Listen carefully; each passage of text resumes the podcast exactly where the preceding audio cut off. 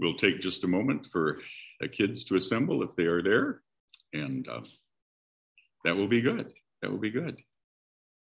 So today's gospel lesson is kind of an interesting one, and some of it, quite frankly, when you read it, doesn't make a whole lot of sense when you read it. It's one of those things you kind of have to sit with more than you understand. At least that's my experience. But I do have a couple thoughts. Um, several years ago, I was in a big store, and a mom was there with a fussy kid.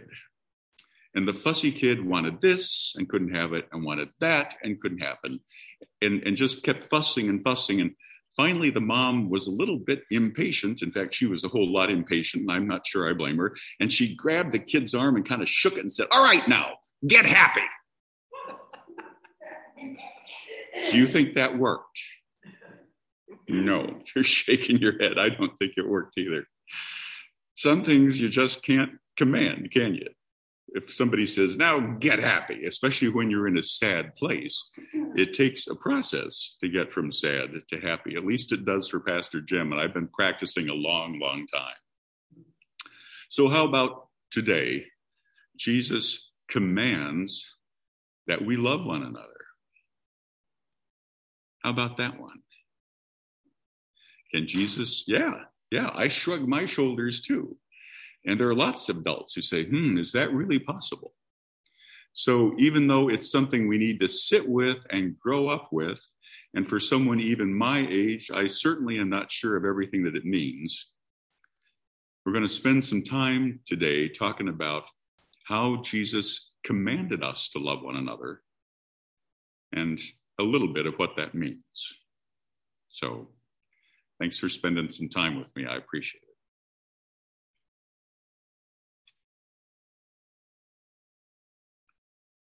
There was a prayer to the Holy Spirit that I heard so often at the beginning of sermons growing up. I would like for us to pray it together now. Divine instructor, gracious Lord, be thou forever near. Teach us to love thy sacred word and view our Savior there.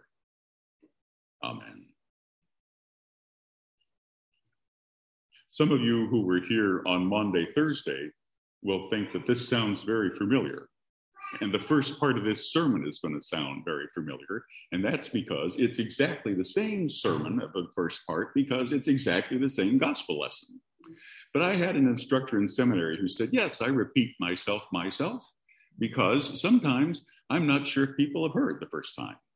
And as I have said to some of you, if I can't remember my own sermons, I certainly don't expect you to remember them either. So here we go a reprise of Maundy Thursday, and there's a little bit more extended end than that. Think about it. The words of a dying person often carry a special significance for us, don't they? I think back to that wrenching day on September 11th, now more than 20 years ago, when people were frantically making calls from their cell phones. Do you remember this? Knowing that their time was very, very short. Over and over, what did the callers say to the ones who answered?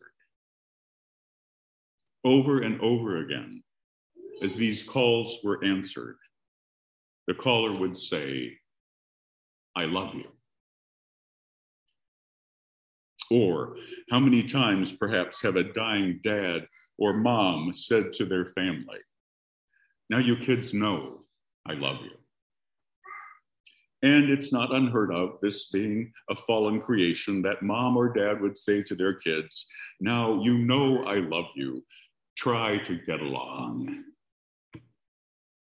So in today's reading, we hear the words of a dying person Jesus knows his time is very short until his execution, less than 24 hours.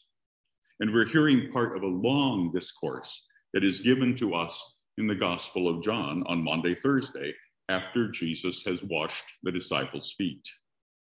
And Jesus says, As the Father has loved me, so have I loved you. And then he adds, I'm giving you a new commandment. It's not a suggestion, it's not a recommendation, It's not a proposal.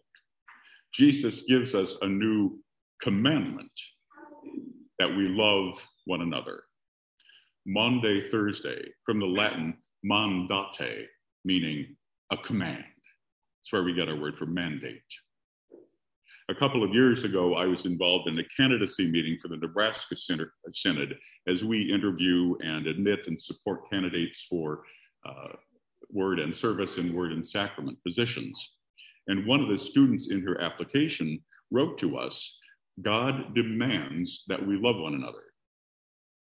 And one of my colleagues on the committee said, with a bit of surprise, Does God really demand that we love one another? Oh, yeah. Oh, yeah. God does. So, how is that even possible for us? It just seems too daunting at times, doesn't it? But Jesus reminds us that our obedience to this new commandment is possible. It is possible to be commanded to love each other when we abide in Jesus' love for us, which came first. That was one of the first Bible lessons, Bible passages, Bible verses that I recall learning as a kid. I was probably three or four years old.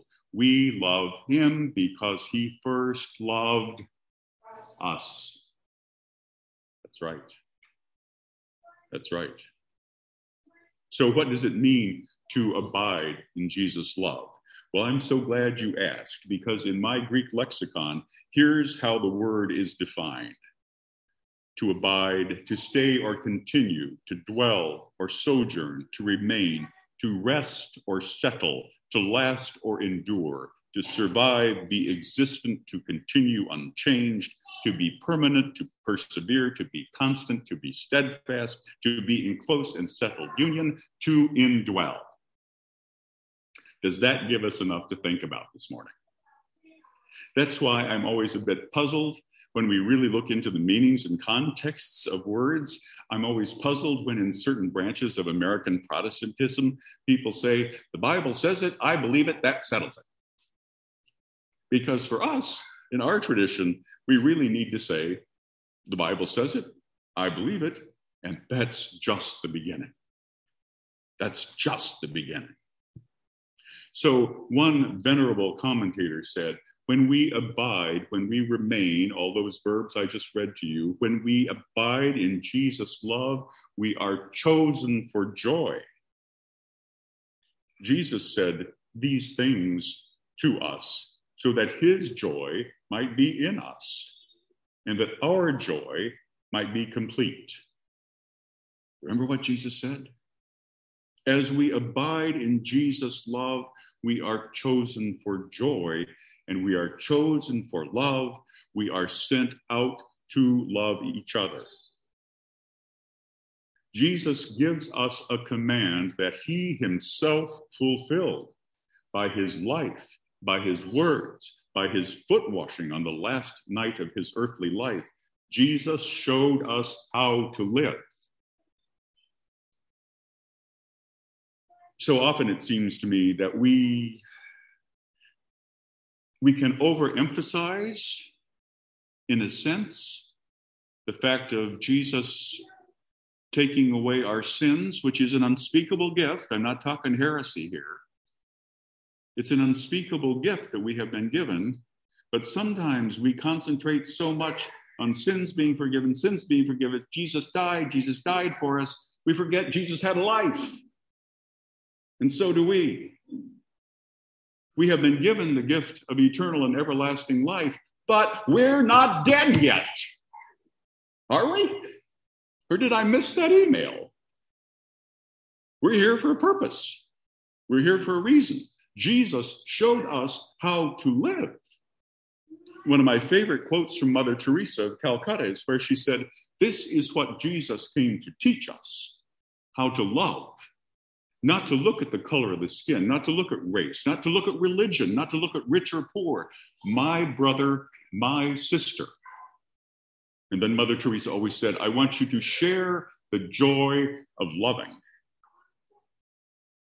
As we abide in Jesus, we are chosen for joy, we are chosen for love, and we are chosen to go and bear fruit, bear fruit that will last. We'll talk about that more later. Now, it may seem that in some of our quieter moments, like it would be simple enough to love Jesus and abide in him and his love. But how about this command, this command to love one another? 2,000 years later, how do you think we're doing? How do you think we're doing? We can't even begin to consider today, I'm not going to go there, the clear directive that Jesus gave us to love our enemies. Except to say that love in that context is not a feeling, it's not a noun, it's a verb. And actually, in every context, if love isn't a verb, it doesn't amount much to a noun anyway. So let's keep it simpler and it will be complicated enough. Let's think about the command to love one another, each other, all of us, all of us.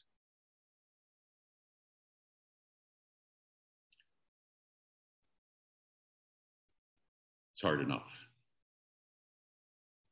Maybe you've experienced this, but sometimes many of us have found it difficult to love our loved ones. Have you noticed? I remember a t shirt that I saw decades ago. It said, I don't really care for any of my loved ones. Some families to kind of operate like that. Everyone here probably knows the story of a family that's been ripped apart by some perceived hurt, some perceived slight, and especially some perceived inequality when the will gets read. Boy, that's a dynamite. In a sermon that was delivered sometime in June or July in 1537, Martin Luther said, It does not require such great skill to begin to love, but as Christ says here, remaining, remember, abiding, remaining, remaining in love takes real skill and virtue. Skill and virtue. Luther's talking like a Buddhist. This is Eastern, but it's in our tradition as well. It takes practice, skill, and virtue.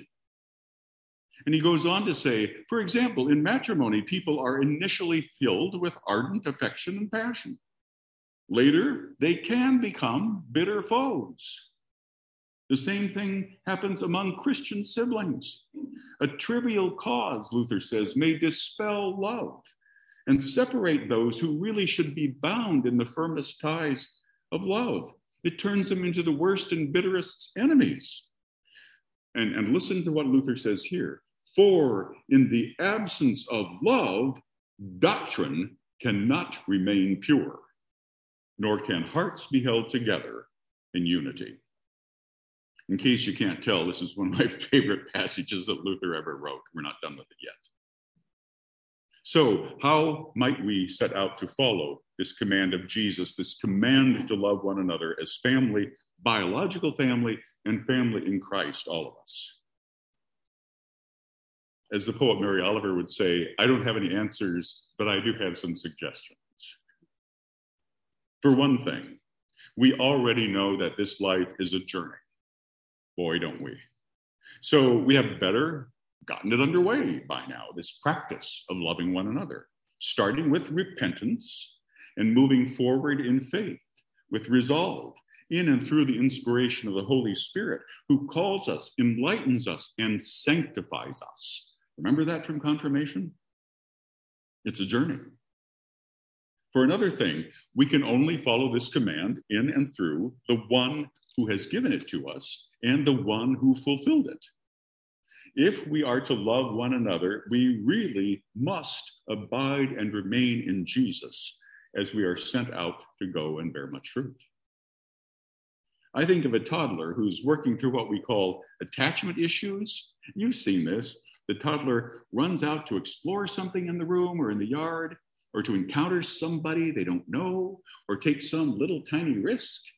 And then the toddler turns around and runs back to mom back to the safe place, back to where things seem more secure. Then the toddler sets out again and once again returns. You've seen this.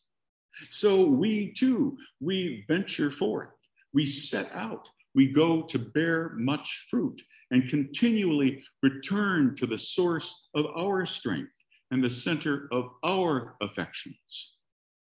In that same sermon from 1537, Luther continues. He said, Christ wants us to practice love for one another. Practice, practice. It takes practice, it takes rehearsal. Luther says, in terms of dealing with our own sense of maybe we're being slighted, or somebody at church says something kind of snarky, or somebody in the workplace seems a little negative to us, Luther says we must not give vent to our anger. Now, granted, Luther didn't always take his own advice, but Luther says we must not give vent to our anger, even if we bite our tongue with our teeth our fist strikes our eye, our foot trips, or our head runs up against the wall. And I think probably many of us know that feeling of running your head up against a wall in a relationship. In any case, Luther continues with this We must reason thus. We must reason thus. That's important. Luther tells us we got to think. We must reason in this way when we feel we've been slighted. Here's what Luther says Well, they're a fellow member, sibling, or neighbor. What do you propose to do about it? They erred. They made a mistake. There was no malice involved. Perhaps it was done in ignorance or weakness. It hurts, but are you willing to cast away a fellow member for this reason? It is a little spark, spit on it, Luther says. Like you're snuffing out a candle, and it will go out. Otherwise, Luther says, the devil will come with his venomous breath or through evil tongues and fan that spark into an inextinguishable fire, and it will develop into discord and hatred that cannot be allayed, but that will harm the whole body. That was an incredible insight of Luther's. If something like this were written today, we might call it rational emotive therapy, really. Um, and the guy who founded rational emotive therapy would always say there is no circumstance among human beings so awful but what we can't take it and make it worse by what we tell ourselves. And that's been my experience. Or we could call this cognitive behavior therapy really. Luther suggests and this is so important people luther suggests that we think about our own thinking. We think about how we're reasoning like that bumper sticker in Grand Junction 30 years ago, I told you about before, that said, Don't believe everything you think. It's profound advice. I have to remind myself of that two, three times a day. Is it really true, Jim? Is that really what happened? Are you talking sense to yourself? Luther suggests that we think about our own thinking and not allow the little spark to become a wildfire that consumes us while the objects of our anger remain untouched. It's like the old saying, I've said this to you before carrying a grudge is like you drinking poison, hoping somebody else is going to die.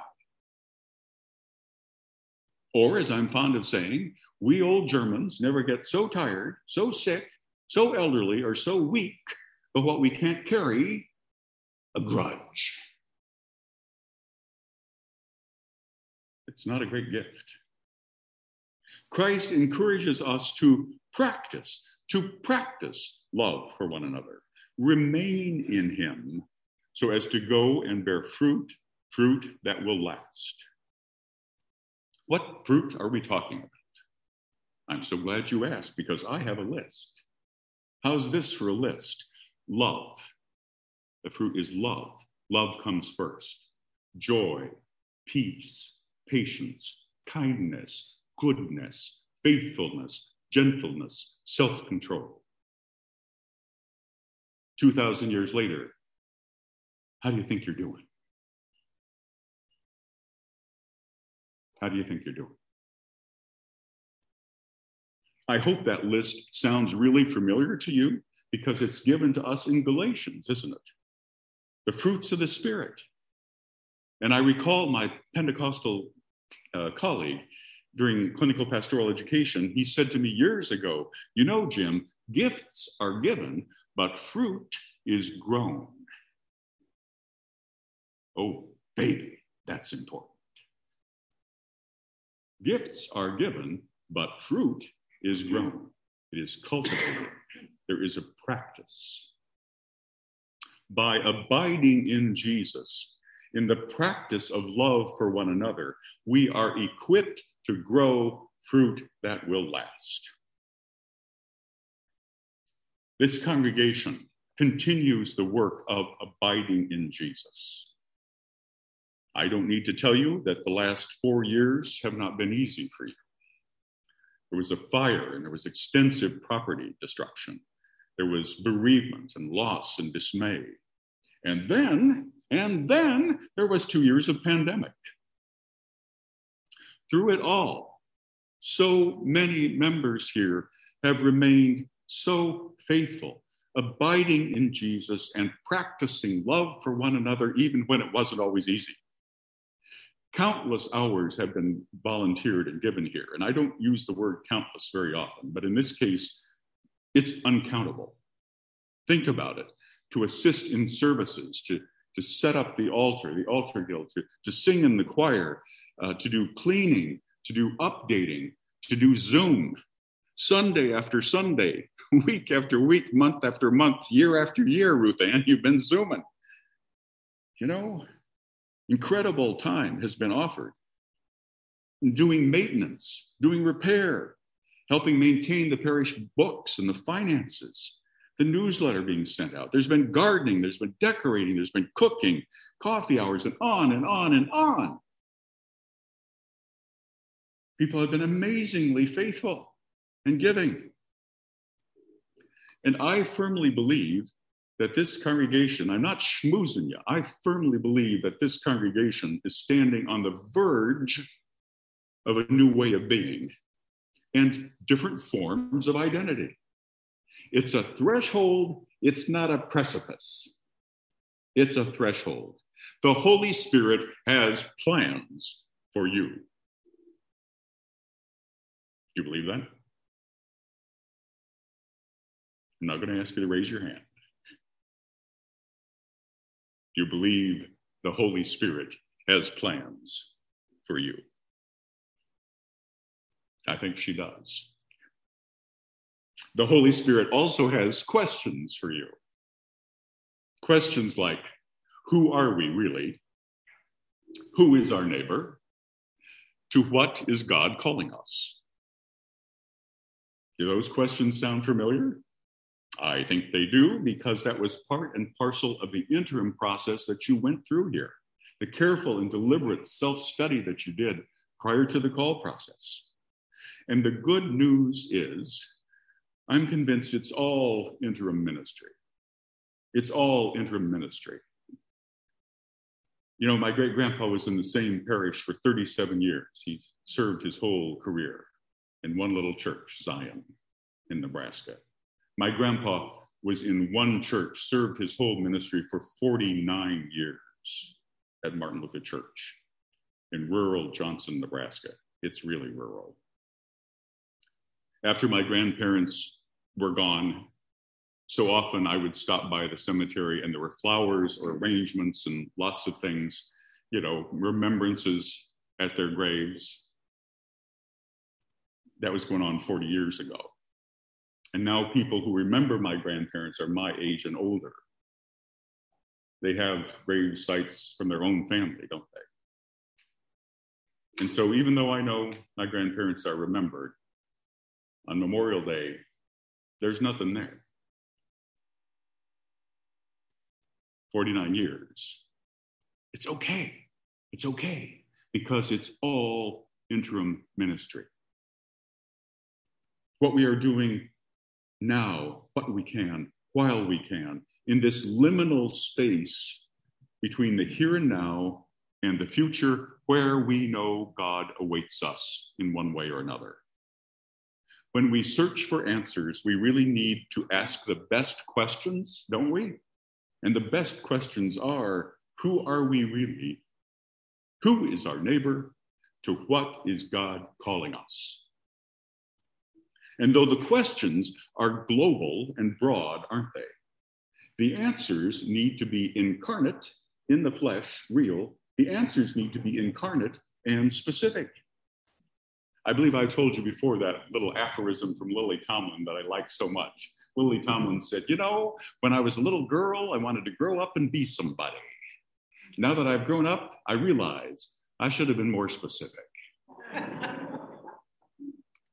it's a beautiful thought. It's a beautiful thought. Although the questions are broad and global, our answers need to be specific and incarnate in the flesh. By abiding in Jesus, the practice of love for one another, we are equipped to grow fruit that will last right here in this place, beginning with every new moment. And so we turn our hearts to the life giving words of a dying person who said, As the Father has loved me, so have I loved you. Abide in my love. I'm giving you these commands so that you may love one another. The journey has begun. May we so deeply share with one another the transforming love of Christ that his kingdom might come on earth as it is in heaven. Let us pray. O God of all, of everyone and everything that is, with wonderful diversity, you created all people in your image and redeemed us through Jesus. Look with compassion on the whole human family. Take away the arrogance and hatred that infect our hearts. Break down the walls that separate us and unite us in bonds of love. Through our journey, our struggle, and our confusion, work to accomplish your purposes on earth, so that in good time every people and nation might serve you in harmony around your heavenly throne. Through Jesus Christ, our Savior and Lord. Amen.